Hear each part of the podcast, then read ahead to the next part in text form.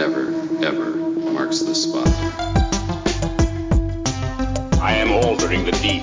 Pray I don't alter it any further.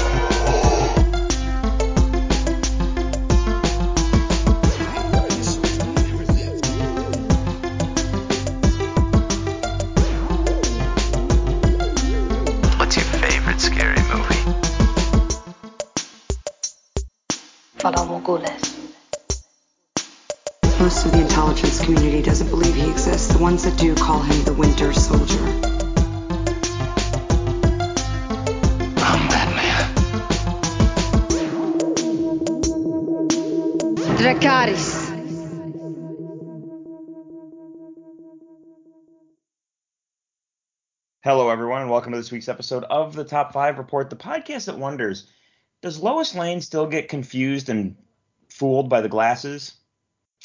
I don't know. My name is Drew. I'll be your host for the evening. Along with me, as always, is my brother Peter. Here. Hey, man. How was What's- your week?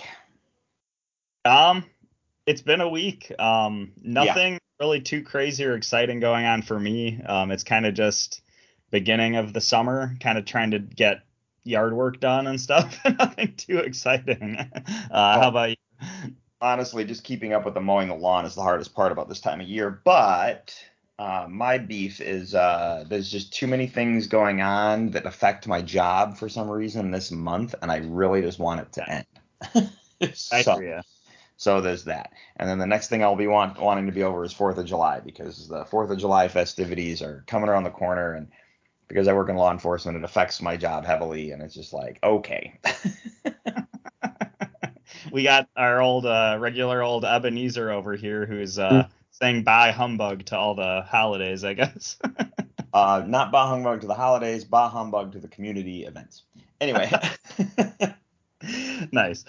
um, anyway, but what uh what have you watched? What are you reading? What are you Yeah, what's going on?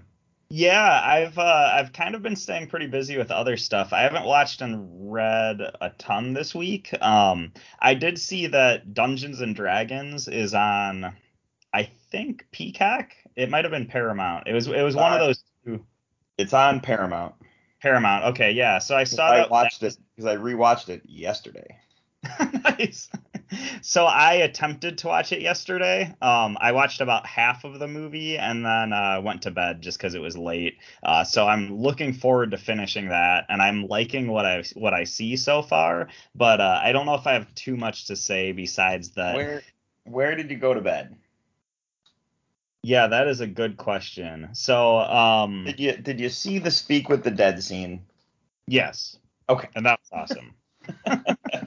that was a lot more elaborate than I thought it was going to be because I didn't realize they were going to literally interview like 30 different corpses. so was pretty Well, the guy's like, then what happened? Well, that's where I died. Yeah. so Um, he, he didn't know. It was so good. And then I thought it was great because he's like, is this working? Yes. and it takes up a question. It's like, did that just take up a question? Yes. yeah. Um, but yeah, no, I, I'm liking it so far. I think it's a really, it seems like a really good, concise story as far as like an advent adventure that you would use to gather up your team and you know go storm the castle so to speak. And uh, i'm really enjoying that. Um, and i'm also loving the mixture of uh, not just cg and practical effects but getting to see stuff on screen like getting to see like a dragonborn for example or seeing an owl, bear and stuff. Like some of this uh, the effects and how they're delivered um, I guess the imagery and how it's delivered, I'm really enjoying. Uh, my one thing with the movie is like I can't help but while I was watching it, I kept comparing it to uh, the Legend of Vox Machina actually, and I think it's just because the first season of that show felt like such a good D and D adaptation that it was just kind of Oh. like I keep comparing it to that where like I like how the D and D movie started, but I think I liked how Legend of Vox Machina started in a tavern and was like really bombastic and crazy from the get go. And I find myself doing that, even though I know I shouldn't be. Um, but either way, I'm enjoying it so far. I don't uh, I don't have any like major complaints or anything at this point. Sure. Well, overall, I'm glad you're enjoying it. Um, I look forward to hearing your more thorough review afterwards. Uh, Absolutely. Besides, oh, sorry, what almost, I almost texted you to say it's on, so check it out. But right? Yeah. Uh, besides that, um, I've really just watched a couple new trailers, um, which I'm sure, Drew, I'm sure you've watched the Mission Impossible Dead Reckoning one. yeah, oh Oh. man, look, I was excited for this movie, but God, I'm just, it just made me more excited for this movie. So anyway, what are your thoughts? No, it was awesome. It's one My of those opinion's going to be totally biased, so please go ahead. Well, it's one of those things where it's Mission Impossible, so I fully expect there to be like an intricate, like really interesting, um, really action packed, just good story. But I think I was there to watch this trailer because I wanted to see the spe- the spectacle. I wanted to see the stunts. I wanted to see what is Tom Cruise going to try to pull off this time. And uh, with last summer, with how big of a movie Top Gun was, and the practical stunts that were in that film, I think we're just all ready for some more of just Tom Cruise doing crazy shit on the screen. And so that's really what I was watching this trailer for. And uh, just some of the action scenes. Of course, the giant um, motorcycle like base jump that he does towards the end of the trailer. But even some of the crazy, like, uh, it looks like there's a crazy train scene where a train more or Oh, less gets dude. like cut in half and falls off a bridge. And there's just like crazy stuff going on. And I'm super looking forward to this movie. You know what I mean? you know what's interesting about the train thing is, um, did you ever see the Lone Ranger remake, the one with uh, Armie Hammer and Johnny Depp? Yeah. Yeah. All right. So whether you like the movie or not, the final 10 minutes of the movie are a train chase action sequence. And Yeah. maybe 15 minutes. But that whole sequence is almost worth the price of admission to watch that movie. Um and when I saw that there's some crazy train fight chase something going on in Mission Impossible. I was like, oh man, this could be really good because I feel like they're like, hey, do you remember that Lone Ranger movie? let's just let's do that, but we're gonna turn it up to eleven. You know what I mean? Like, so Absolutely. So I think you're making me feel like after uh, Dead Reckoning comes out, we're gonna have to do our top five train fight sequences for a list because thinking about it, there's some good ones. You have the Lone Ranger one you mentioned. You have like Speed. You have the Wolverine had a great train fight scene. and I think did have a good train sequence. All right. Yeah, we might have to we might have to do that. But yeah, let's save it for Dead Reckoning's release in July. So Absolutely. Yeah. Um, the only other thing that I checked out was uh, I watched the teaser trailer for uh, the Five Nights at Freddy's movie. I don't know if you had a chance to watch this one.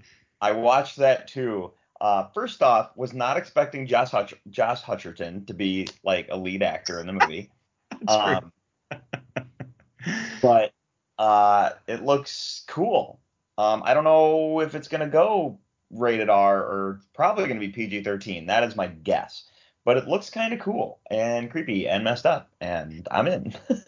Yeah, the, So, the amount the amount of uh, younger moviegoers who are going to want to see this movie, I feel like they're going to have to go with a PG-13 rating. But that's honestly okay sometimes. Like there's some really good PG-13 rated horror movies out there. Like uh, I mean, one of my favorites is like um, uh, Drag Me to Hell. I've mentioned plenty of times on the show. But then there's like a lot of those like late '90s during like the whole like you know, Scream, I know what you did last summer, like teen horror movie craze. I feel like a lot of those were PG 13 and stuff. But this movie, Five Nights at Freddy's, looks like a lot of fun. It looks like it's when you come to like a direct adaptation of, of something, it looks like they're say, staying super faithful to the uh, video game. And uh, the thing with this movie is I just want them to be able to differentiate it from Willy's Wonderland, the uh, Nick Cage movie that has like pretty much the same plot. But I think that uh, Drew, did you ever see Willy's Wonderland? I don't know. I'm gonna say. I'm, how about I don't. Dot dot dot. No, I have not seen that movie. okay. I was gonna say, did you see a movie that's like pretty much? Uh, Nick Cage fighting against the Five Nights at Freddy's characters because that's pretty much what that movie was. But the thing about Will, uh, Willy's Wonderland is it's a very indie level, like obscure horror movie. It's one of those movies that is so unique, and even though like the visuals look a lot like Five Nights at Freddy's, plot wise, I think it's quite different, especially when you get into like who Nick Cage's character is in that movie and what he is and the potential like cryptic backstory of that film. I think because of the weird like cult B horror movie presence of Willy's mm-hmm. Wonderland as well as like the weird obscure backstory to the whole thing. I think Five Nights at Freddy's is going to be a very different film, if that makes sense. Um, but it'll be a fun thing to compare both of them. And uh, Drew, I definitely think you need to watch Willy's Wonderland uh, when you get the chance because it is uh, it is a weird time, but it's also kind of cool. so. a weird time. What a review. Um, anything else you watch? No, that's about it for me. Um, how about you?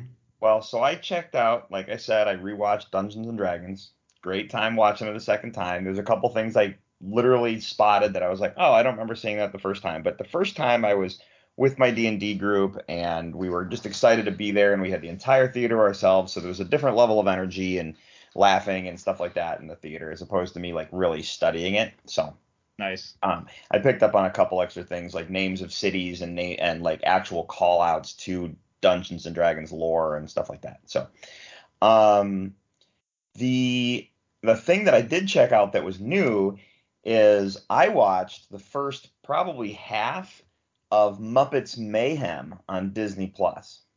Oh, nice. um, and I'm gonna tell you, this is probably one of the funniest Muppet things they have ever done.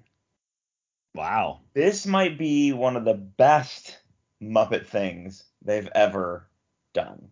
Um, it, you know how every now and then Muppets will tug at your heartstrings, so there's definitely some moments that have the feels, which is perfect. But this is so funny. It's so well written. It's like on a level of brilliance that you're just like, yes, we need more of this. Um, the show starts off like a this is Spinal Tap kind of a show like I feel like that's the whole first episode is like a this is Spinal Tap kind of a thing. Nice. Um, the plot of the show is that the ultimately the plot of the show is you have this girl who works for a record company that's going out of business, and um, she's doing everything she can to save her job, but she's also like, I don't want to lose the job, so if I can keep the record company alive, maybe I can, you know, keep my job and all that stuff. And she's looking through some old contract. Uh, her boss is a Muppet, and uh, her boss is like, "You need to, we need to start getting rid of some of these documents and stuff because they're to come moving stuff, but they want to move a lot, so start shredding some of this old stuff." So she's going through some old documents and she comes across a box for the Electric Mayhem, um, and she's looking at some stuff and she and it's the no way they owe us an album. So basically, they got a recording contract from this company and never actually recorded the album. So now it becomes the quest to get the band to record the album. Nice. That's awesome. Um, but ultimately, that's the plot of the show. And it's all about how the Electric Mayhem is who they are because who they are. And you can't force them to be something they're not, which is ultimately which is ultimately given that, you know, Muppet that message of be who you are and don't let anyone don't worry about what other people think and just be who you are for who you are and that kind of thing. Um and they do it in the most touching Muppets way, but at the same time, it's just hilarity you get to see the actual origin of Animal, like where he came from and how the band found him, which was awesome. Uh, some of the best Animal moments, in my opinion, are in this. Um, and then he's got a lot of great moments, but there's just some great like I've never seen Animal act like this before, and it's so funny to kind of watch. So yeah, it's great. Um, I can't awesome. I can't talk enough good about the show, but the celebrity cameos are mind blowing. Um, Billy Corgan from Smashing Pumpkins is in it. Tommy Lee is in it. Little Nas X is in it. Weird Al's in it. Like it's just it's fantastic, dude.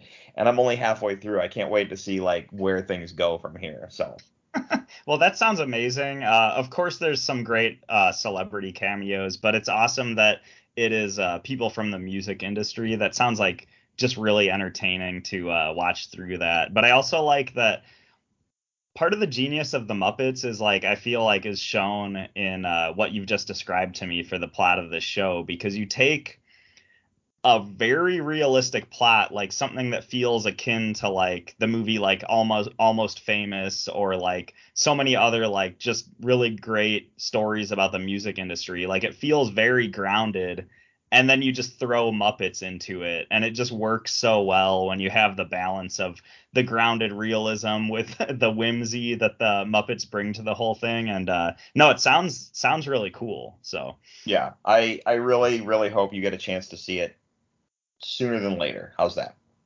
right on. Um, all right, that is it. All I have, but we have a bunch of news. So you want to just get right to it? yeah, let's go for it. Okay. So we're gonna hop into the news. I'm gonna give you a brief list of. I don't know how long we're gonna be dealing with this writer strike thing. I'm literally in my mind going, time to start rewatching stuff. Um, what do I want to do a rewatch of? Because this is gonna be the time to do it. But here's a list of major shows that have already been affected, and I have a feeling there'll be more coming. A couple of these on here are movies. So, uh, Knight of the Seven Kingdoms, uh, which is the Game of Thrones series, we talked about that last week. Abbott Elementary, Big Mouth, Blade, Cobra Kai, Evil, Hacks, all late night talk shows have ceased production. Loot, Severance, Stranger Things, Saturday Night Live, and Yellow Jackets. Um, those are some major ones. Um, there's definitely plenty more that are getting affected, and we're probably going to see more. I don't want to spend every show talking about the writer strike, so we'll give updates as they come. But I just figured I'd hit these real fast and just say, hey, don't expect any new content soon, or be expecting long waits on them. So, um, did I lose you? Okay, I was going to say you got real quiet. Did I lose you? Um, No. all right.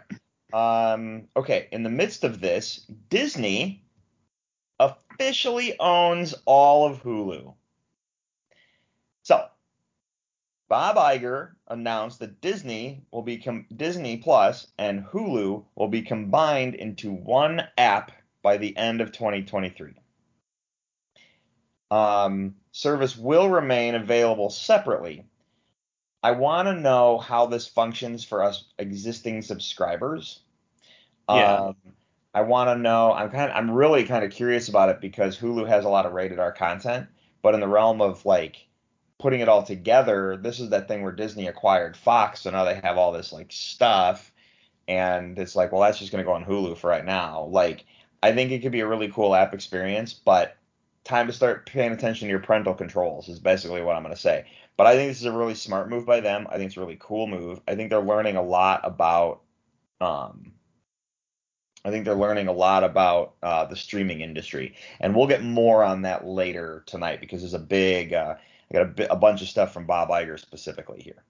Um, okay, Yeah, we're in the midst of like a big trial and error sort of like cluster situation Yeah. with uh, Disney and I guess the sc- streaming wars in general. Uh, one thing I've noticed about Hulu recently is uh, I don't know when it happened, but Hulu has a lot of the uh, Funimation anime shows on there, and uh, I've been kind of in a big anime mood lately, so I've been going there a lot to watch like My Hero Academia, and I've seen like other shows on there that I want to watch, and like I've been loving that. So I hope this Disney Hulu merger doesn't negate all of that anime goodness, because Hulu's kind of been like my go-to place for anime right now, and uh, it'll be interesting to see how this plays out.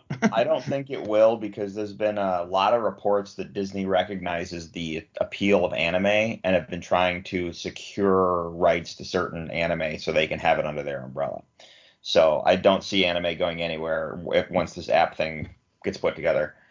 Um, all right, here are the quick hit stuff because, like I said, I got a couple big ones here. So quick hits. Um, Echo, we remember that from uh, Marvel, right? The Echo show, which is technically a spinoff from the Haw- Hawkeye show. It's dropping on Disney Plus November 29th, and they're not going to do weekly with it. All the episodes will drop at once. Um, I've been reading some interesting stuff. It sounds like Disney might be moving to that model with certain things. Um, where like instead of making us wait on the Marvel stuff, here's the entire run, boom, here you go. But like Mandalorian, they might still make you wait because Mandalorian is a huge draw. So they're like, well, that'll keep them coming back, you know. Um, so Echo drops November 29th. Awesome. Um, the new Disney Gallery episode centered on the Mandalorian season three will drop June 28th. Um, I'm really excited for that. Like I love those uh, um, the Disney Gallery series. It's fantastic. Um, let me see here. Uh, we'll come back to that one. Um, Indiana Jones finally coming to Disney Plus May 31st. This is huge because we know Dial of Destiny's coming out, and obviously they're going to want that on Disney Plus. But Raiders, Temple of Doom, uh, Last Crusade, Kingdom of the Crystal Skull, and all of the young Indiana Jones is coming to Disney Plus. Crazy. Um, and it was the Indiana Jones that got it was the young Indiana Jones that got my attention because I was like, yeah, I was expecting the movies to get there, and I was like, whoa, hold on, young Indiana Jones. Um, I know that I have not watched all those, um, and I definitely am gonna have to uh, sink my teeth back into it because I remember watching a couple of them when I was younger, but it was also well, you have the one where Indiana Jones is younger, and you're just like, well, I don't want to see him as a little kid. But then you're like, well, then you see him as like as the uh, mid that early 20s uh, Indiana Jones. You're like, okay, he's getting you know where I want him to be. So I just think the adventure stuff could be kind of cool. So I'm really kind of curious to uh, see how that plays because I I know I haven't seen a lot of that. Yeah, and this is kind of exactly what I was talking about an episode or two ago where yeah, we have a writer's strike and there's all these like highly anticipated shows and movies that are going to be delayed, but Young Indiana Jones, like that's an example of like there really is this like endless back catalog where no one person has watched every great TV show out there and like yeah, there's a writer's strike, but maybe it's time to go back and watch Young Indiana Jones. Maybe it's time to go back and rewatch the X-Files or something. Like there's tons of great content in the past that I'm sure we all could appreciate more. So I think that's like I guess that would be my challenge to our listeners is like find some old, cool, maybe obscure stuff and uh enjoy it, you know what I mean? Yeah, yeah, yeah. Um, I'm totally with you. So I, and that's interesting that you said that because that made me a lot of the old stuff is like how I had to kind of look at our list tonight, but we'll get more on that later. um, okay. Um, WB is considering. excuse me. Wow, I swallowed wrong. Uh, WB is considering moving Superman and Lois to Max if the DC series is dropped by the CW. Um, right now, that's the only one still ticking on the CW, and if the CW cancels cancels it, they're moving. They're considering moving it over to HBO Max, so that could be kind of cool. I got to get used to calling it just Max because that change comes on Monday. Um, by the way, I still, I still call it the Sears Tower, so yeah. Well, if you're not sure how that's going to work from all the reports I've read, you will have to do nothing. All existing subscribers will just see the change in the name. All your profiles, everything will just everything will stay the same for you. You won't even notice. You'll just get all the Discovery Plus content. So, um, that's, that's definitely that's definitely good news. Um, I kind of want to even be a bigger troll about it and just start calling it Home Box Office Max every time I mention it, just to be more obnoxious. But yeah. Right. All right. Um, Jaleel White, best known for playing Steve Urkel, joins the cast of Star Wars: The Skeleton Crew. Um, all right. The only reason I bring this up is because I'd rather tell you and prepare you because we don't know what it is, as opposed to everyone missing a key moment in the scene going, "Wait, is that Urkel?" um, Fair enough. Because you know it'll happen. It'll be like, "Wait, what'd they say?" Got to rewind. Like, well, the um, thing about you know it's coming. Jaleel, the thing about J- Jaleel White, and I could be wrong, but isn't he a very uh, isn't he really well known for being a voice actor as well? Like I think he's done a lot of uh, voice acting roles. Like I want to say he played uh, Sonic the Hedgehog in one of the cartoons or something. So he might not even appear on screen. You know, he might be an alien or something. So that's something Good to think call. about as well. Good call. All right. Um, Freaky Friday sequel in the works. Yes, I heard about this. And when I say Freaky Friday, I'm not talking just like, hey, they're making another Freaky Friday. No, no, no, no, no. Jamie Lee Curtis and Lindsay Lohan set to reprise their roles in Freaky Friday 2. um, I just was that kind of blew my mind a little bit. Um, Vin Diesel says Fast and the Furious might end with a surprise 12th film. Um, so we know that Fast 10 is coming, and we know there's a Fast 11, but apparently we might have a surprise 12th film, which would make um, 10, 11, 12 to be a trilogy. And then the surprise 13th film, right? like, I, no, not. as long as cars are cool, that franchise is going to exist. That's all I have to say about that. Um, Are we going to get to the point where they're going to recast all the fast actors and it's just going to be like like somebody's playing uh Vin Diesel's character is that Dominic Toretto, I believe. Like somebody's playing that character, but it's just a different actor, like a younger, like. well, the problem is, is like you like so James Bond is played by multiple actors over the years. Yeah. Right? Batman has been played by multiple actors over the years. I feel like some of these characters get to a point where it's so jarring to see someone else in a role. Han Solo is a perfect example that it won't work. That's true. you know, and that's where like, am I gonna see like who's the like, are they gonna do a young Dominic Toretto and then they have to hire a young actor to play him? Like that could be weird. So who knows? Um, but then again, the way AI is going and Chat GTP and uh, Respeecher and the Vox program and all that stuff, like you don't even need actors on screens anymore. You can do the whole thing um, with AI and animation and uh, special programs. I mean, Avatar was essentially just a cartoon if you think about it. So, you know, we're we're getting there. I mean, sure, but that can go. There's a lot of dark ethical places that discussion can go when you're watching Yeah, like I know. I know. 50 years of the same young actors who have passed away years ago, and you're just watching their like AI CG corpse of themselves portray characters and stuff. But Well, that's let's a, take a let's take a quick sidebar onto that AI singularity for a minute. and I say that because we have a lot of AI stuff in the news right now. But have you been watching the news lately? In general, Uh, I watch it every morning when I'm getting ready for work because I want to watch the weather. So I actually watch the news every morning. Um, right, right. the conversation about AI, whether it's ChatGTP or some other AI program, or like the AI art stuff or whatever, it's so heavy in the news right now, and there's like all these people talking about the benefits of it, and all these people giving the warnings. Yep. It is almost like now I love science fiction. I know you do too. We've seen so many things like Terminator and The Matrix and like Ghost in the Shell and these other AI stuff. WALL-E is a perfect example of this where we're warned about artificial intelligence and we don't see the warnings. And then later we have to watch the science fiction movie about the robot invasion, AI singularity taking over and wiping out humanity. And in the background, they have the news broadcast of all the stuff we weren't paying attention to Yeah. it's all on right now and i'm watching it going i feel like i'm in a science fiction movie and you guys are not listening to what you're putting on the tv it's crazy um yeah. yeah. We could be on that for the rest of the night so i'm going to cut it right there for now but seriously like pay attention to the news it's weird you know so anyway um Yeah, Everybody go watch M3GAN. That's all I'll say for now. Yeah. Uh, yeah. um, Creepy stuff. Yeah. Um, there's been a bunch of Superman uh, casting floating around the internet right now.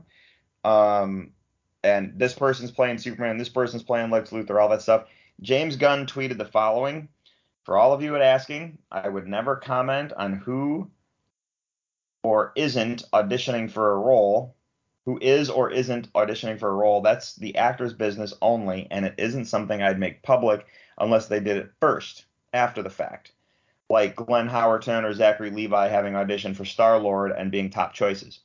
For now, only one person has been cast in Superman Legacy, and it isn't any of the regular players in the Superman world. And I'll tell you right now, that is that is gives me two ideas. One, it's Sean Gunn, James Gunn's brother, because he's in everything James Gunn does. Right. And two, it could be his wife, who plays Harcourt, and I say that because she plays Harcourt on Peacemaker, and she was in um and she was in uh, Shazam, and she is going to be part of the James Gunn universe. So, um, she could be the person he's talking about. I was gonna say the same thing, and I laugh because I know there's a lot of people online who are kind of uh, pissed about it because they were saying like, "Oh, James Gunn, you're gonna carry your wife over from the DCEU into your new DC reboot universe, but you're not gonna carry over Henry Cavill, for example, um, among other actors." So I think that I just kind of laughed about it, but yeah, I think uh, I'm right there with you with the uh, well, predictions about that. I don't have a problem with it because his wife was in the Suicide Squad, which he had directed from the other one, and then he Right, right. and then he did the Peacemaker show directly carried off of the Suicide Squad. There's a second season of the of Peacemaker coming, so her character, if you saw the end of Peacemaker, is most likely going to make an appearance in the next season of Peacemaker. And now James Gunn's in charge. Come on. I don't see I- why. I don't know why people are surprised by that. So I I'm not necessarily um upset about it. Like I don't think her character is like a make or break character for me in any way, but I do understand like the people who like are just really behind like Henry Cavill's the perfect person to play Right. Superman. Why aren't you using him? That's kind of like an argument they've been using. Um so I was just kind of uh being amused by that a little bit, but uh no, I I, I hear you. I'm uh I'm trying to be cautiously optimistic for uh James Gunn's DC stuff, and I don't really feel like we've seen enough to even ju- judge it one way or another at this point. So Well, we haven't seen anything yet. Yeah. Um, but speaking of uh, James Gunn's DC universe, Stephen King tweeted the following earlier today. I got an advanced screening of The Flash today. As a rule, I don't care a lot for superhero movies, but this one is special. It's heartfelt, funny, and eye popping. I loved it. yeah, Um, that's phenomenal. And I say Yep. that because it it's the I don't care about superhero movies, but this one's special. Holy crap, you know? So absolutely. Stephen King, uh, or I was just gonna say I saw this tweet right before the uh right before we recorded, and I was like, oh, okay. that sounds amazing. And uh, with the Flash, like we've heard, I feel like we just hear nothing but good things. So uh, it'll be really exciting to finally see this movie. And uh, yeah, I don't know, it's awesome. Well, as long as it as long as it, I don't walk in with too overhyped expectations, and you're gonna have to really stay away from the internet because the internet, those advanced screenings and all that stuff, people are gonna be jerks about it because it's DC and not Marvel. But I think we're in a world where DC is starting to the the coin's starting to flip on Marvel, to be completely honest. But hey, um, but I'm so curious if like the people who are going to be online and who are going to be spoiling stuff for the for the Flash, is it going to be stuff that you might already know? Like, are they going to spoil an event? That happened in uh, Flashpoint, for example, like from the comics, and you're just like, well, I already kind of knew about that, so it's not really a spoiler. just makes me curious. Sure, I hear you on that. All right. So speaking of Marvel, um, Guardians of the Galaxy 3 holds the world record for the most prosthetics used in a movie. 22 Okay. 22,500. Previously pre- previously held by How the Grinch Stole Christmas. Um That's- that.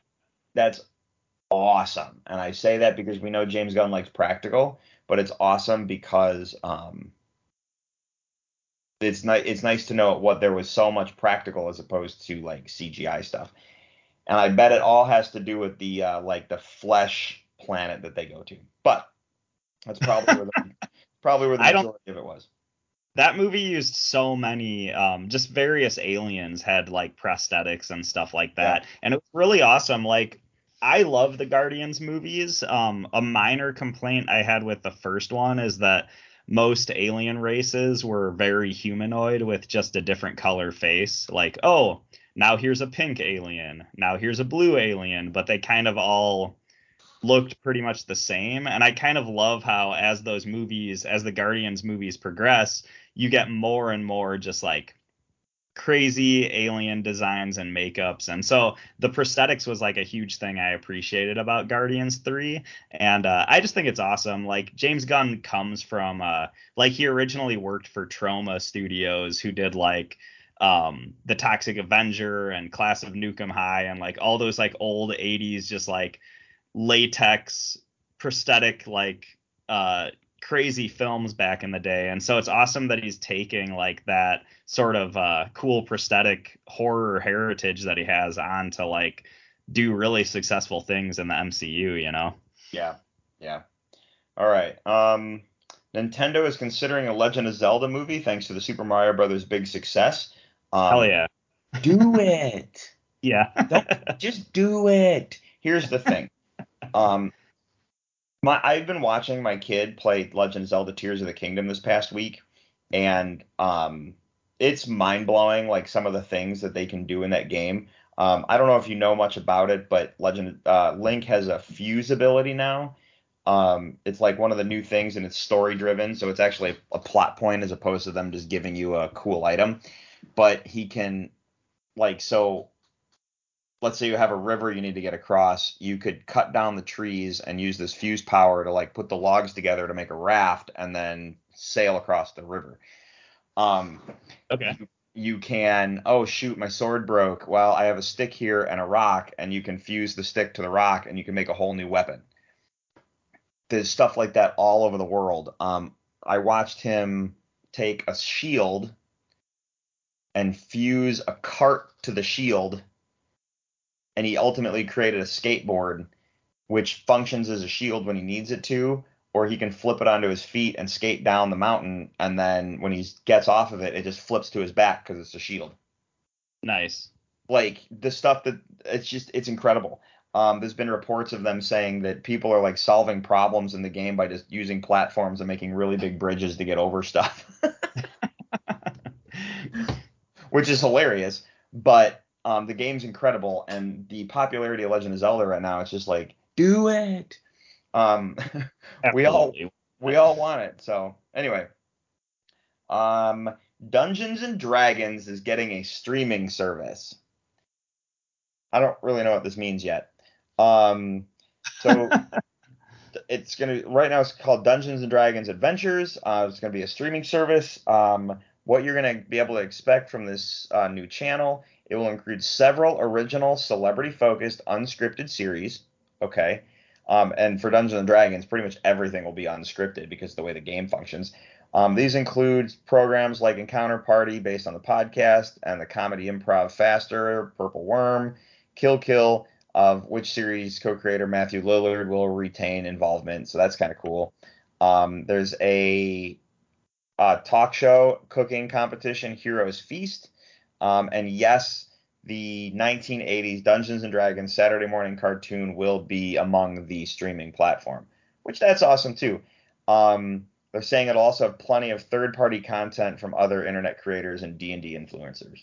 Um, this could be kind of cool. There's no word on where this goes yet, but hey, if you're looking for that kind of content, it's right there. It's going to be right there for you. So, um, Yeah, I, th- I think this is pretty exciting. Um, I just kind of wonder is like, does this warrant its own streaming service, or like, would it be better as just kind of like a hub within an already existing streaming service? You know, like we're at the point where like, how many more streaming services do we need?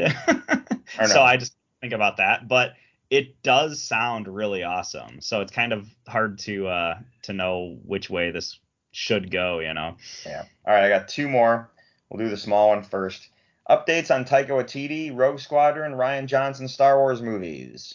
Kathleen Kennedy says, Rian Johnson and I talk all the time. He just keeps getting more and more successful, and it keeps things moving things back further and further. One day we'll figure this out. And Taika Waititi is working away. He's just, and he won't get mad at me for saying this, he's slow. We've got a couple acts. We need a third. Lando is still in the books. Rogue Squadron is still in the books. We just want them to be great. All right. So Taika Waititi movies moving forward. The Rian Johnson trilogy. At some point, are we going to get it? Sure. Um, the Lando show is still happening. That sounds cool. And then the Rogue Squadron, that's the one I want the most. It's just nice to hear we're still getting them. Yeah. Yeah. Yeah. And yeah. All right. now here's the big story. Um, take of this what you will, because Bob Iger does a lot of not talking straight to the audience, in my opinion, sometimes. This article's massive. I am not going to read the whole thing, but there's some key quotes that I want to bring up. Um, he had his uh, um, quarterly earnings uh, call that all that stuff gets made public record. So it's he um, he had his earnings call to talk about the future of Disney. Um, and he had uh, talk. Um, so how about this? I'll read some of this. Uh, I'll read some of this, not all of it, because it's a huge article, and I read the whole thing, going, "Holy cow! How do I extrapolate this and put this all on the show?" All right. Bob Iger, as we grow the business in terms of global footprint, we realize we made a lot of content that's not necessarily driving, driving sub growth, meaning subscriptions. And we're getting much more surgical about what it is we make. So we look to reduce content spend, um, looking to reduce content spend. We're looking to reduce it in a way that should not have any impact at all on subs. We believe there's an opportunity for us to focus more on real sub drivers. All right. Um, he then went to explain, and one interesting example I should throw out marketing in too, where when you make a lot of content, everything needs to be marketed. You spend a lot of money on marketing things that are not going to have an impact on the bottom except negatively due to marketing costs.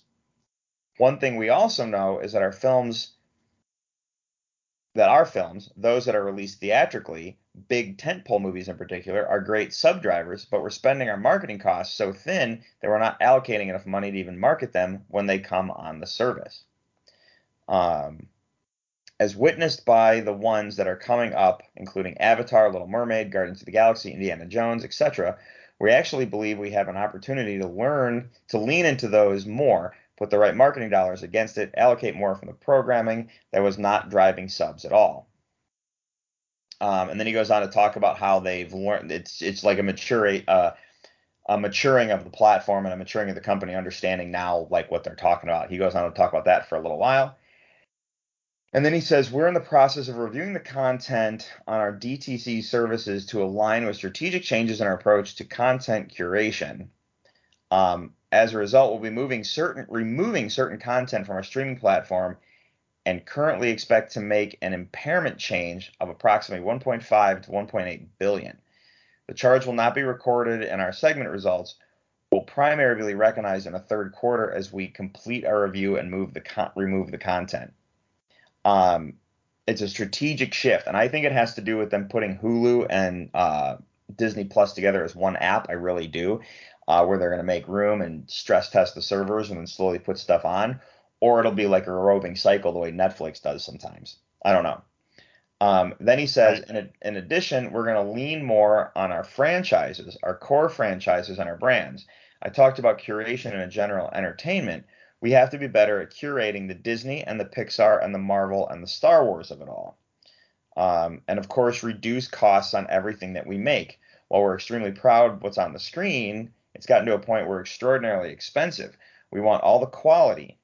We want the quality on the screen, but we have to look at what they cost. So, and then he goes on to talk more about uh, the subscription stuff. And then this is the this is the one that I thought was all right. So here's the last two quotes and that'll be the end of it because, like I said, this article is huge. But he said like all this really cool stuff that I'm like, God, I'm hanging on every word he says. How do I put this on the show? All right. You know, there's so much consumer choice right now, and it comes back to what is dif- differentiated. That's one thing, obviously, we have talked about is those brands Star Wars, Marvel, Disney, Pixar, for instance, but not quality. I think H- HBO proved that well. You know, in their Holocon, Holocon days when a high quality programming made a big difference, not volume. And because the streaming platforms require so much volume, one has to whether whether that's the right direction to go or if you can be more curated, more I use the word judicious a few times, but I guess more picky about what you're making and to concentrate on quality and not volume. And I literally like got to the end of that and I was like, yes, quality is a huge piece because there was a point where I'm like, okay, this is going to Disney, this is going to Disney, this is going to Disney. It was like so much stuff, and it's so hard to keep track on this tr- on the streaming war stuff.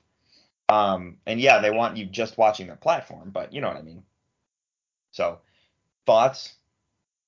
Yeah, it just really sounds like they're trying to scale things back in a way to where they're not putting a ton of money into the production of uh, maybe shows or movies that aren't getting watched as much and they want to just scale it back and focus on putting out quality over quantity and um, I mean, we've talked about the Star Wars shows and the the MCU shows on Disney Plus and stuff, and we've both enjoyed those quite a bit. But um, at the same time, like I'm not gonna say like I don't think any of the MCU shows could have couldn't have been better. Like I feel like they all could have maybe been streamlined or uh, could have been better in certain aspects. And I feel like it's one of those things where I'd rather get like one like um or like one or two amazing show as opposed to like seven like okay shows you know what i mean so Sure. maybe that's what they're focusing on and i feel like that's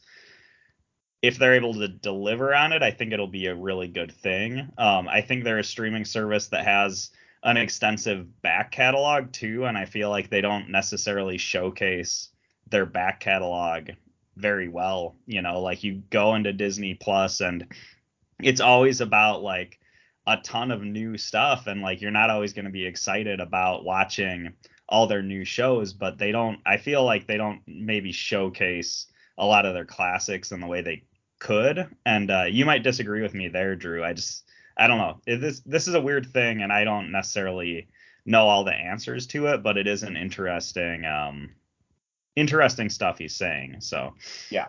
Yeah. Um, so yeah, we'll see. And if they're going to focus on quant- quality, that's fantastic, and I can't wait to see where it goes.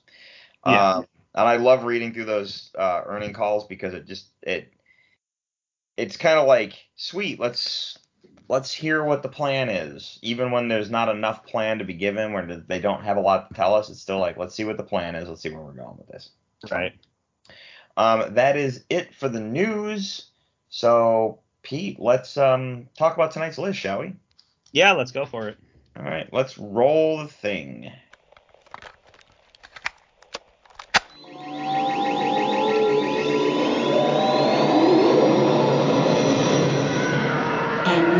Now for the top five.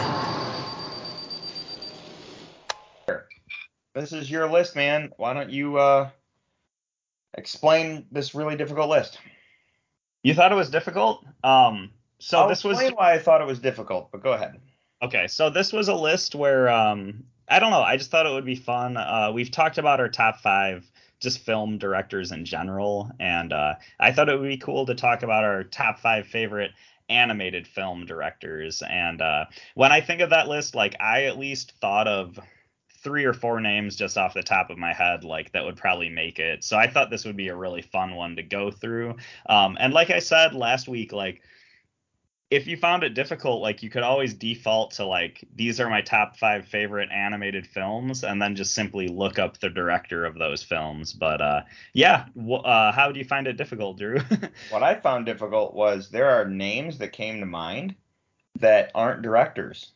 right. Okay. Fair because enough. on a animated scale, a lot of times someone who's considered a director is actually an executive producer who, in a weird way, on an animated project, is essentially um, a director. So even the executive producers on an animated project are ultimately almost more of a director than they are um, than the director is in a way um, because of the source material, because of the franchise rights, whatever the case may be. So I found that very interesting as I was kind of peeling this together. Um, when I watch a movie and I look at it, I know that the director has a visual style that he's looking at. I know he it's the I have a visual language I'm trying to tell. I'm trying to put the camera in a specific place I want to put it. Um, I need the actors to do a certain thing and all that stuff. But with an animated project, the director may have a vision in mind, but ultimately he's telling you where to put the camera because the animators have to extrapolate and put that on screen. So this director is more directing the animators to do what he needs them to do on screen Do you know what I mean? Where your executive producer has to do that, but also make sure it like flows. It's it's this weird subcategory of like directors I found. Um, so I just had I had trouble doing it because I was like, wow, this is crazy. Um, so I think it's um yeah I think like in principle like all the same roles like director producer et cetera et cetera I think they do still have the same place in animation but it is a completely different medium than live action so things do play out differently um right. the and thing that visual I, lang- the visual language might not even come from the director. It might come directly from the animators because they're being directed to do so from a studio head or something like that. Um, yeah that's so. that's true. I guess what I think is interesting about talking about um, just animation production in general, but a lot of times with the directors is um, a lot of times a director for an animated movie started out as an animator himself. Right. And uh, maybe he was super successful or had a certain style that really worked or something and worked his way up the chain to eventually be directing things. And I think it's cool that when something's animated, they're literally fabricating all the imagery from scratch. So Yeah. the backgrounds and the way the characters look and the way everything looks can really be stylized in a certain way that um that really caters to that director's choices. But Drew, I do know what you what you mean. Like there, I think there's certain projects where there might be one person who's hired on to be kind of like the style guide who is who has control over like how the characters and backgrounds work and the director might not be as hands on with the actual way things are drawn. But then there's also certain directors which I'm going to get to later in my list who obviously have a huge part in how the uh, characters look and how the animation and the visuals are presented.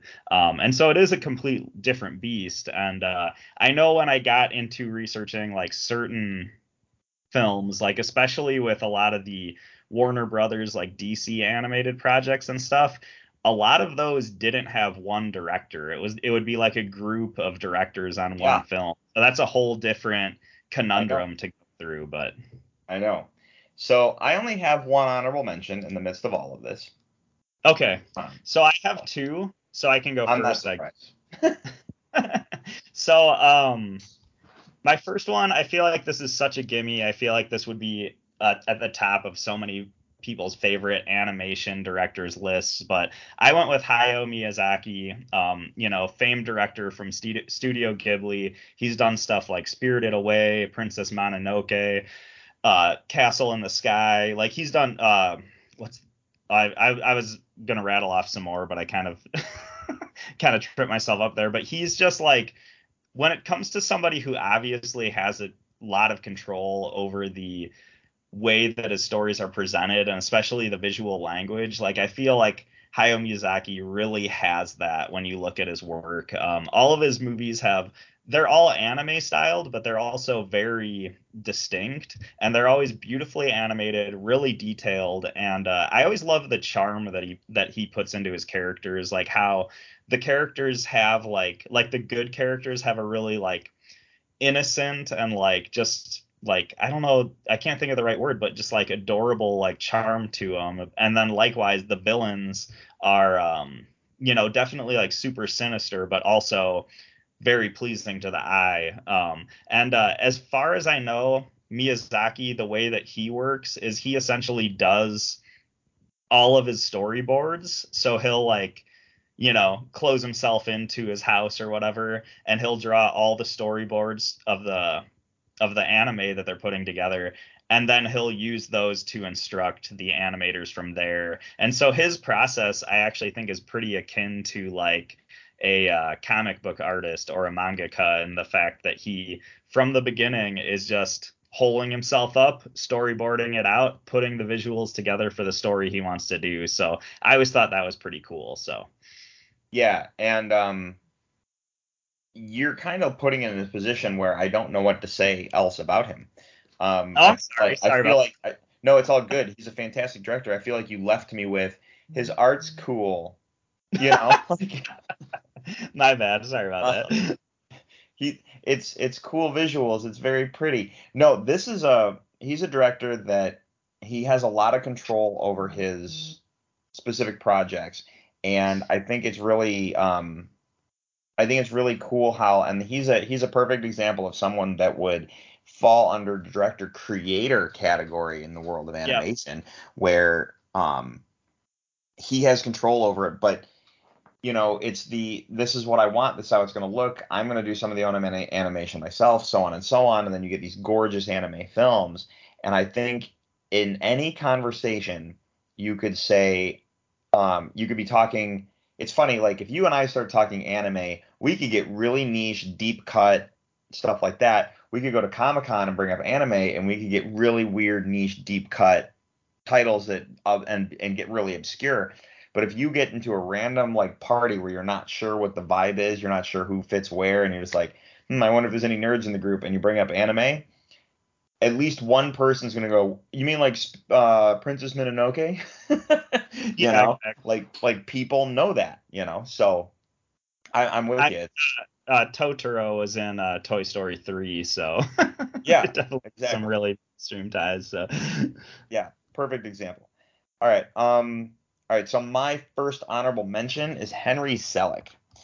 Um, nice. Uh, this should be, I feel, higher on my list.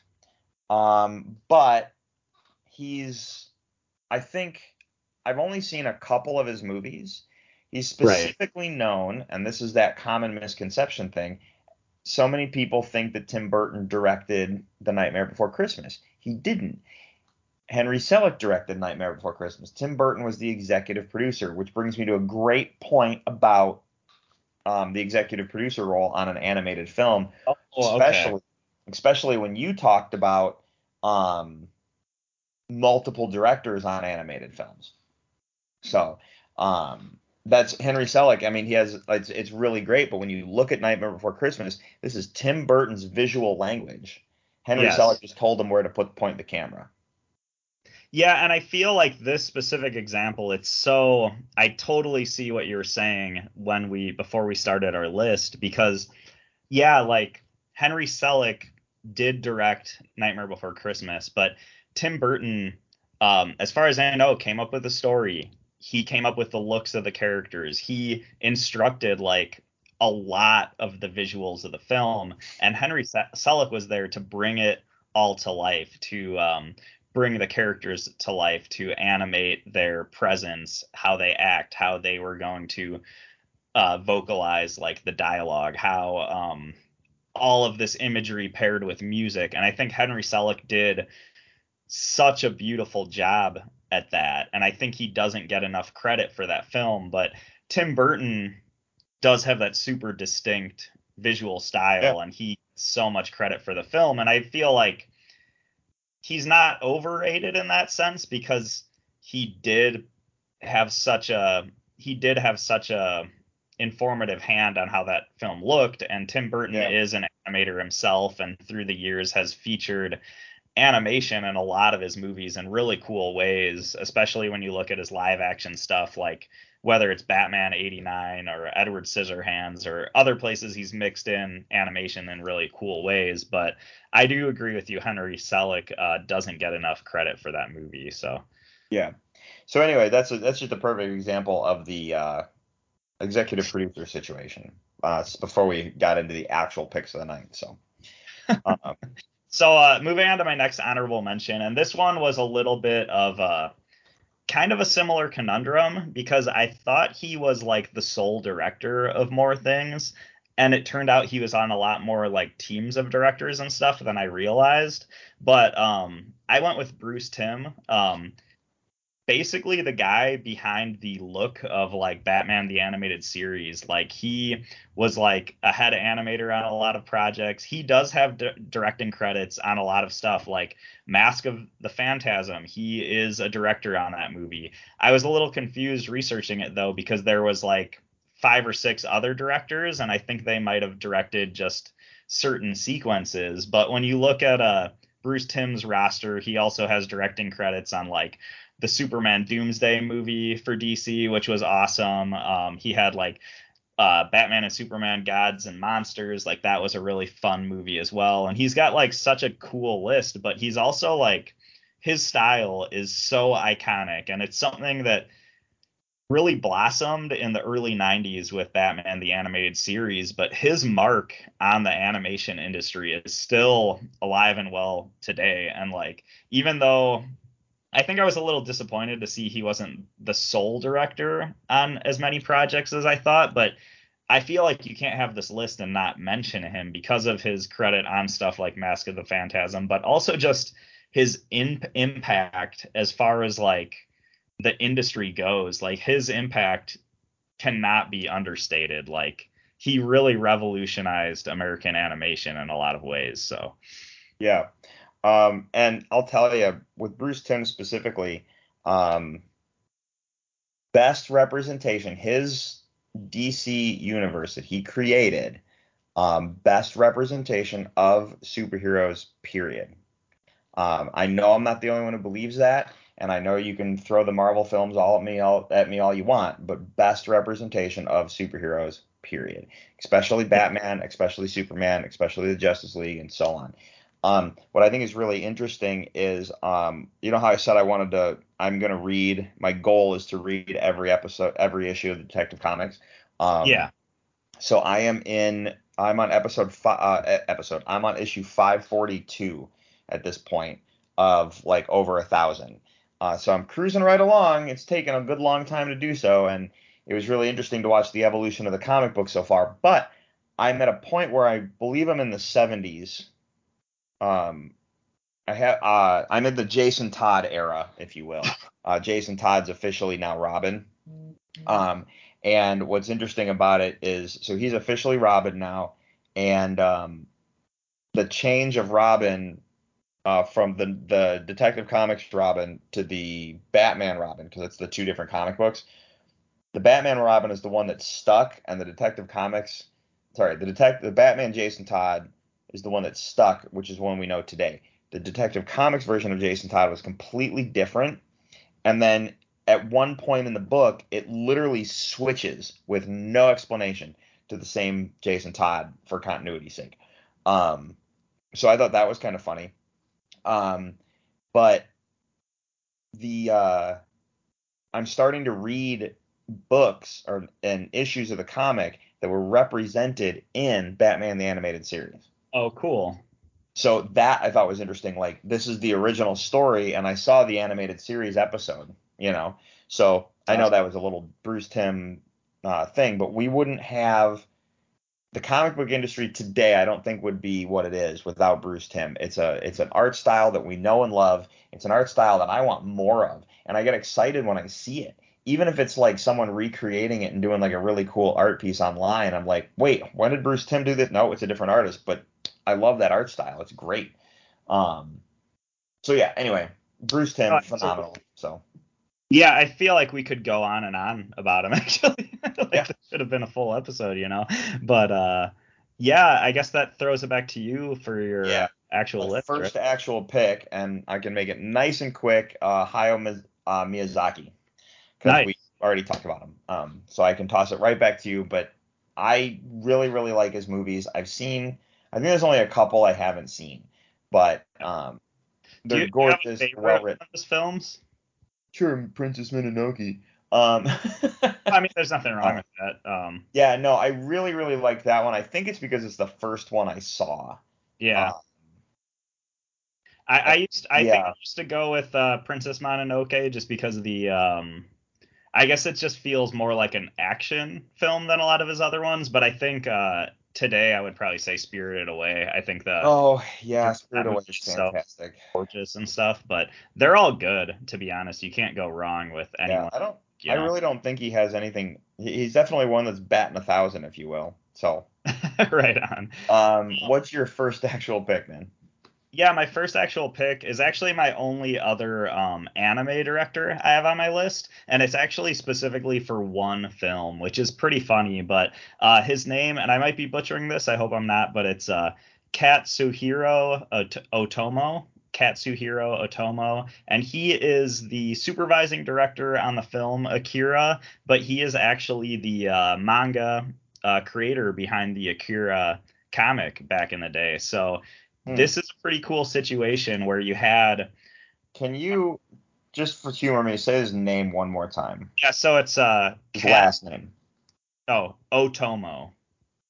So that's the, probably the easier one. I'll, I'll probably I'll probably look it up, but uh, just make sure I spelled it right. But I can at least phonetically read it uh, gotcha. on the screen. Um, yeah, um, but but this is one of those cool situations where you have uh you have this really high regarded comic. You have Akira, which I think is an achievement in visual storytelling when you really look at the manga and the art and the time and the craft that went into it. And I know manga artists are known for having assistants help them meet their deadlines. Like that doesn't happen a lot with American comics. Like if you read an American comic drawn by Jim Lee, every panel, every background, every character is drawn by Jim Lee. And I know in uh, the manga industry, typically you'll have the main artist who will come up with the story and probably draw all the characters, but then he'll have people to, who help him with uh, the backgrounds and uh, special effects and stuff like that. And I know that manga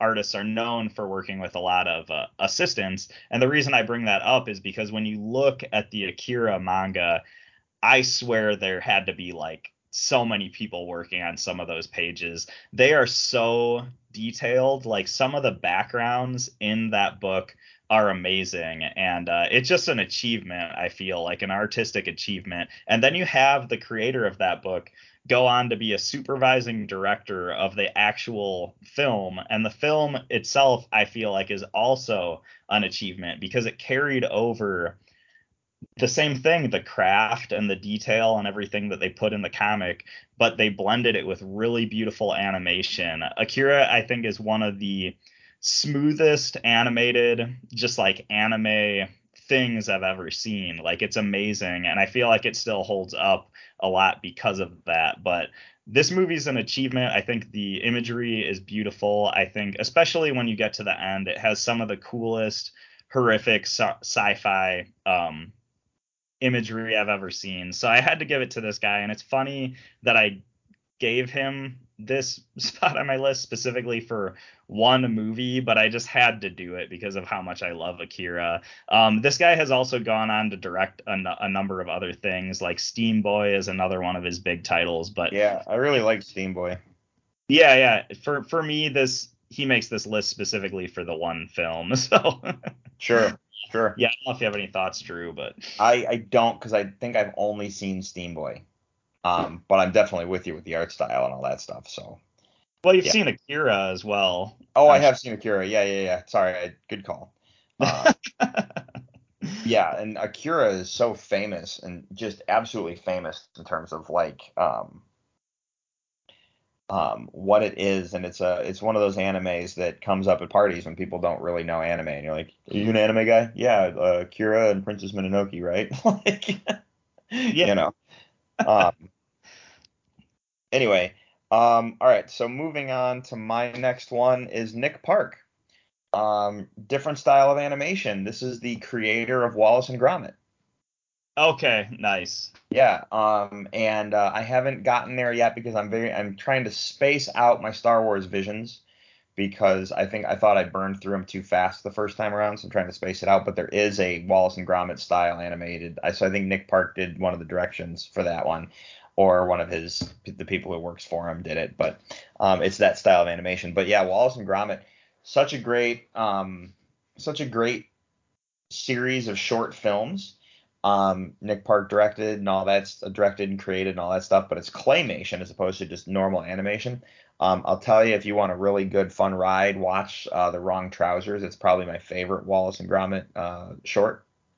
Um, but yeah, really really cool. Um, I really liked um, Chicken uh, Chicken Run. That I thought that was a really really good movie um, in terms of like not just the story but the animation and stuff too. So yeah, I don't know if you have anything on Nick Park, but No, I mean he's amazing, of course. Um, like the Wallace and Gromit stuff is great. Um, I especially love Chicken Run. Like I think if you watch that movie and just pay attention to the way it's shot, like it's a lot more cinematic than you would expect. Like some of those shots in that movie are great, and they really tell the story of these chickens in a really epic way like as far as when it comes to the shots that are used and stuff but his animation style is so it just makes me smile. Everybody looks like so silly but you're also like right on board with it right away. And um no it, it's great great call. I was hoping that this guy would be brought up. I didn't know his name before you mentioned it but Oh, the wallace and gromit guy is definitely somebody i thought of while putting this list together so oh, well, clearly he didn't make your short list. No, um, all right, man. What uh you got for your next one? Yeah, I probably should have mentioned this before, but since we were on like kind of a Miyazaki anime train, um, I went into the Akira, uh, you know, tangent. But uh, I have Henry Selick on my list, and we've already talked a lot about him, so I don't want to go on too much. But uh, he also did go on to uh, direct the movie Coraline as well, which is I think Coraline is a real treat. I think it is a uh, super suspenseful movie. Like it really delivers as far as when you look at um, kid-friendly horror media. I think Coraline is like one of the top-notch, like best things, and uh, he did a great job on that movie. And he's obviously somebody who knows how to push the limits when it comes to uh, stop-motion animation. You know. Yeah, yeah, yeah. Um, yeah, interesting. Um, and I don't know what to add because we already talked about him. Yeah. So literally, I was about to say something, and then my brain went blank. I'm like, I don't know what to say else on Henry Selick. Um, Coraline is really good. Um, did he do um the Corpse Bride? No, I was actually looking at that before the list. I guess Tim Burton actually directed Corpse Bride, Oh, and uh, okay. Tim Burton also did like Frankenweenie and stuff. And that's that's the thing is Yeah. like Tim Burton is from like Disney animation. Like he definitely does have those animation roots, and it's kind of cool to see that he actually directed some of those movies himself. You know, moving forward after Nightmare Before Christmas. So Yeah, and um, yeah, and with that Disney comment, it's a great segue to my next pick, and that's Don Bluth. nice. we Don matched Bluth- this one. We did? Okay, cool. I was wondering if we would. Um, uh, Don Bluth goes way back to like Disney Origins type stuff. Worked on Robin Hood and Sorcerer, uh, Sword in the Stone, uh, Sleeping Beauty. He was an animator for them. Um, he directed several films uh, for Disney as well. So I mean, his career goes uh, it's it goes really deep, goes really far back. But he also like left Disney for a while and directed Five the American Tail, and he directed Anastasia, and he directed Secret of NIMH. Um, he's one of the guys that left Disney because of an argument with Walt and went and did his own thing for a while, and then it ended up coming back to Disney. So um, if you look at his like uh, direction style and art style and stuff, there's some really good movies out there because um, Anastasia is like the one movie that should have been a Disney movie, and it wasn't because of the falling out between Don Bluth and uh, Walt. So um, I think by now it's probably considered a Disney movie and like under the Disney banner in terms of what it, all, who owns it, but um, that I don't know. Um, I don't know if I've ever looked on Disney Plus for it to be honest, but right on. thoughts on Don Bluth? No, I was actually saving him for last. He's like Oh. one of my favorite uh animation like personalities in general. I think he has such a rich history as you were talking about, but he's also got like such a unique style. Like I you can really see how he took like the stuff he did at Disney and then he made it further exaggerated when he went on to do stuff like Secret of NIMH or Land Before Time or um like he did Titan AE as well and that's one of my favorite movies ever but um especially with like Secret of NIMH like I like that example cuz that was kind of like early in his like not doing Disney career and I feel like he did if you watch that movie and really pay attention to like the directing as a whole, he really was doing some pretty crazy stuff when you look at like the backgrounds and uh, how some of the colors were really crazy and unexpected. And he was really taking this story that was all about, you know, the rats of NIMH and uh, the the mice in the yard and all these woodland creatures that are all very familiar. And he was making it larger than life. And he did that through things like his, uh, like I said, his color choices, how the backgrounds kind of look really psychedelic at certain points. But also in that movie, he has if you watch Secret of NIMH, it has some of the coolest character design. Like when you look at, especially when they go see like the owl, like the way the owl looks in that movie is so incredible and unique. Yeah. and Yeah, yeah, yeah.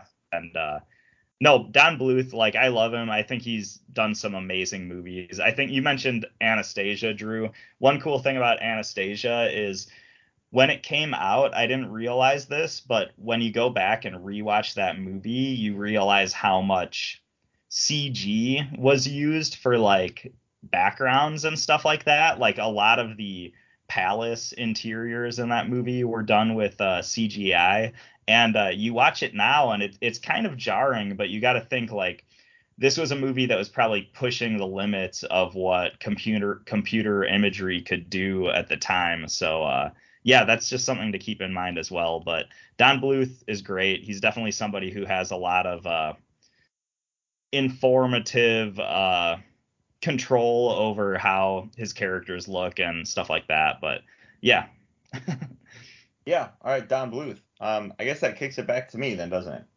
yeah Um, so I'm going with Dave Filoni. oh Uh, surprise, surprise. Um, supervising director of the Clone Wars television series, director of the Clone Wars uh, movie. Um, he goes all the way back to Avatar: The Last Airbender. Uh, he was showrunner for them, directed a bunch of stuff for them. Um, he's been in animation for a really long time, even though now he's moving into um, live action stuff. Um, but when you look at his understanding of a source material like Star Wars and understanding a franchise and what he's able to bring to the table. Really, really cool stuff because he understands story. And being a director doesn't necessarily mean I know where to put the camera in the right place. It also means understanding story, understanding special uh, story beats, and understanding the juxtaposition of certain scenes and so on and so on. So yeah, uh, Dave Filoni makes my list for a lot of reasons. I feel like it's a little biased opinion, but hey, Dave Filoni's fantastic. So he was actually uh, also the first name I wrote down when you brought this up. awesome no i mean i think it's a great choice um so yeah i don't i don't i don't know if i have much to add but i do think it's Oh. a really good call and stuff you know so All right, right on. Um, all right, man. What do you got? Yeah so um another one i can get over quickly um that's kind of because of a few core films but i actually went with uh brad bird um and he was the director so his main like animated film that he's like super I was known waiting for Brad Bird to come up, but right did we match on this one no, I was just expecting you to bring it up. Right. So so I feel like the main film that he gets a lot of recommend, recognition for is The Incredibles and Yep. uh The Incredibles is it's still like one of the best superhero movies like period. It is such a well told tale. It is kind of like the Fantastic Four we always movie that we always wanted but we still haven't gotten. But uh no, it was that movie is so well done and it has such a cool like kind of like 70s sci-fi aesthetic to it. Like I swear there's scenes in that movie that you see like the way that like some of the um vehicles look and some of the other like, you know, either whether it's a robot or like a sci-fi element. And it really has this sort of like almost like 70s James Bond feel to it. And I always really loved that he was able to capture like that sort of classic sci-fi feel within a CG animated Pixar movie like that. Yeah. But uh, the other movie that I have to mention um, is Iron Giant. Like he directed Iron Iron Giant. Right. Uh, this movie is great. If you are looking for good animation, like this movie is filled with just just awesome, smooth, like just really good, well done hand drawn animation, and it's done in a style where you can. It looks so smooth and so polished, but at the same time, you feel like you can kind of feel the sketchiness of it as well. Like you feel like Yeah. there's hints of the craft and it feels like it is done by hand which is so it's such a treat to watch but then it's mixed in with the iron giant himself this giant robot that's represented with um, cgi in a lot of places and the blending between the cg elements and the hand drawn stuff is just done so well it's done like way better than it probably should have been like it's kind of unbelievable yeah. well that balance is kept in the movie. But it's also just a heartwarming story. Like it's so good. It's one of the I've said it before, but I don't know anybody who doesn't like the Iron Giant. It is just such such a good film. Um, and it's I want to know who gets through Iron Giant without crying. That's the real catch. That's another thing.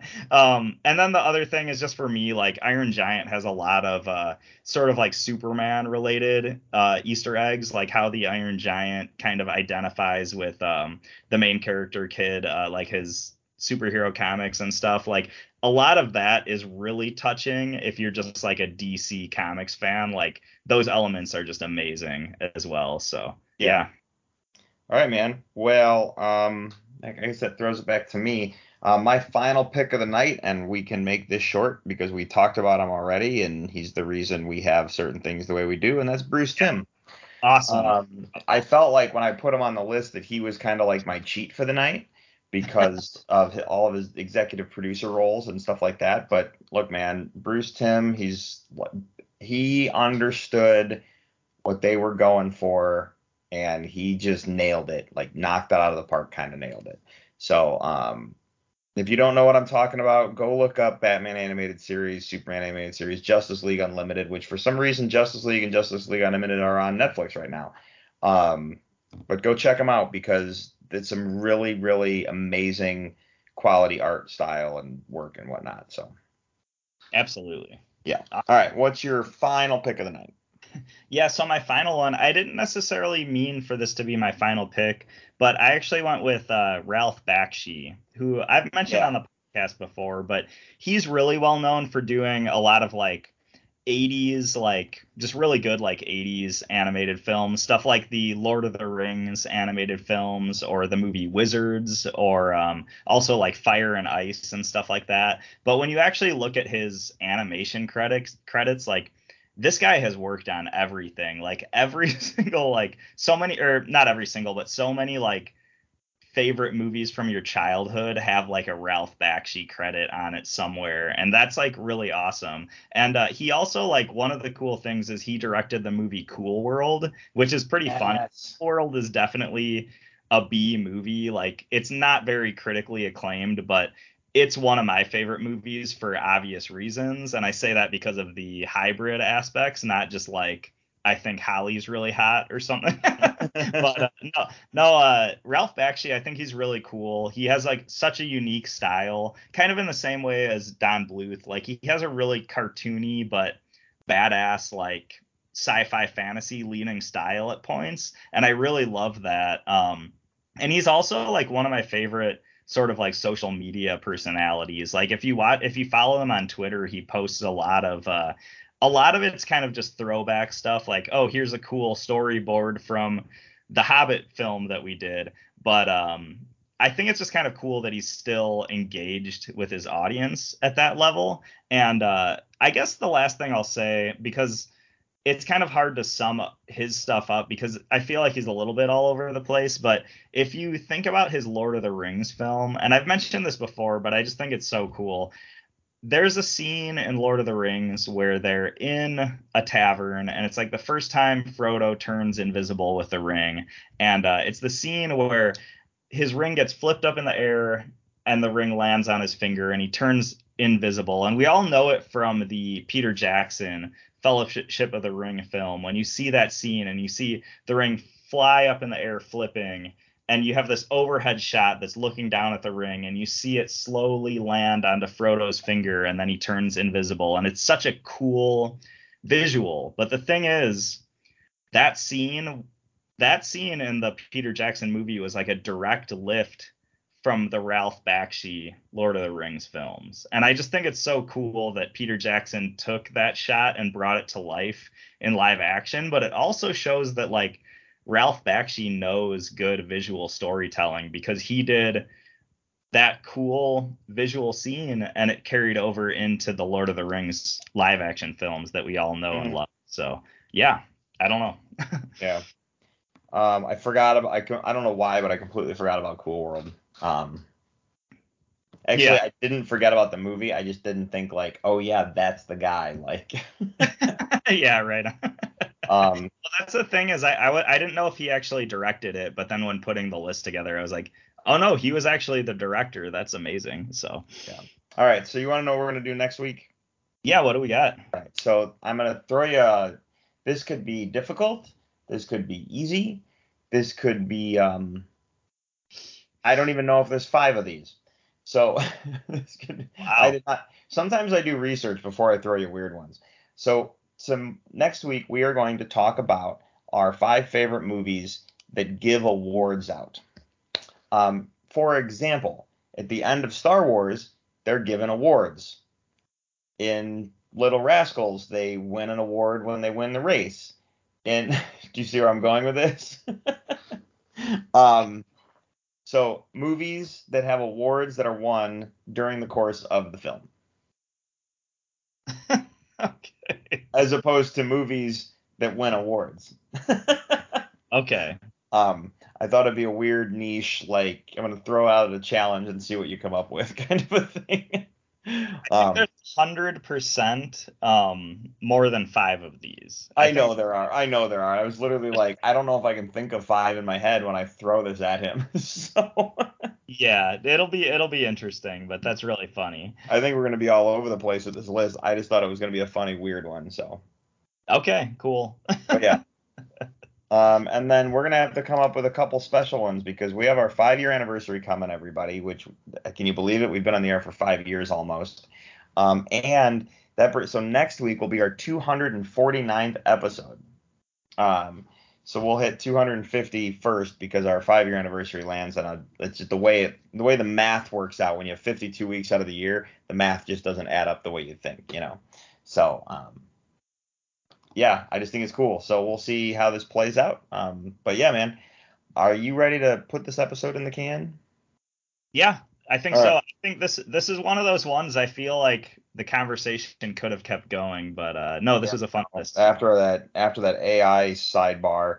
All right, don't get me started again. All right, everybody, do me a favor and do us do us both a favor and check out our website top5report.com. There you'll find links to all of our social media, Twitter and Facebook, along to a link to our email top5report at gmail.com. You can interact with the show there. Hit us up on social media. Either way works. We are on Apple Podcasts, iHeartRadio, Google Play, Stitcher, Amazon, Audible. Um, you can subscribe to us in those places. If you do, you will not miss a single episode. You can also leave us a review. We love those five stars, but we understand criticism because it helps us get better and it makes the words we say feel important. Uh, you can follow me personally on Twitter and Instagram at Drew3927. Uh, Peter, what about you? Yeah, uh, you can follow me on Twitter at Ninja Pierre, and that's where I will be reminding you that in order to not fall off of a bird of prey, you just have to cling on. Whoa. that is a wow. All right. Um, there's a certain audience that got that. All right. With that being said, let's close this one out for the top five report. I'm Drew, I'm Peter. and uh, thanks for listening, everybody. Have a good night. Bye.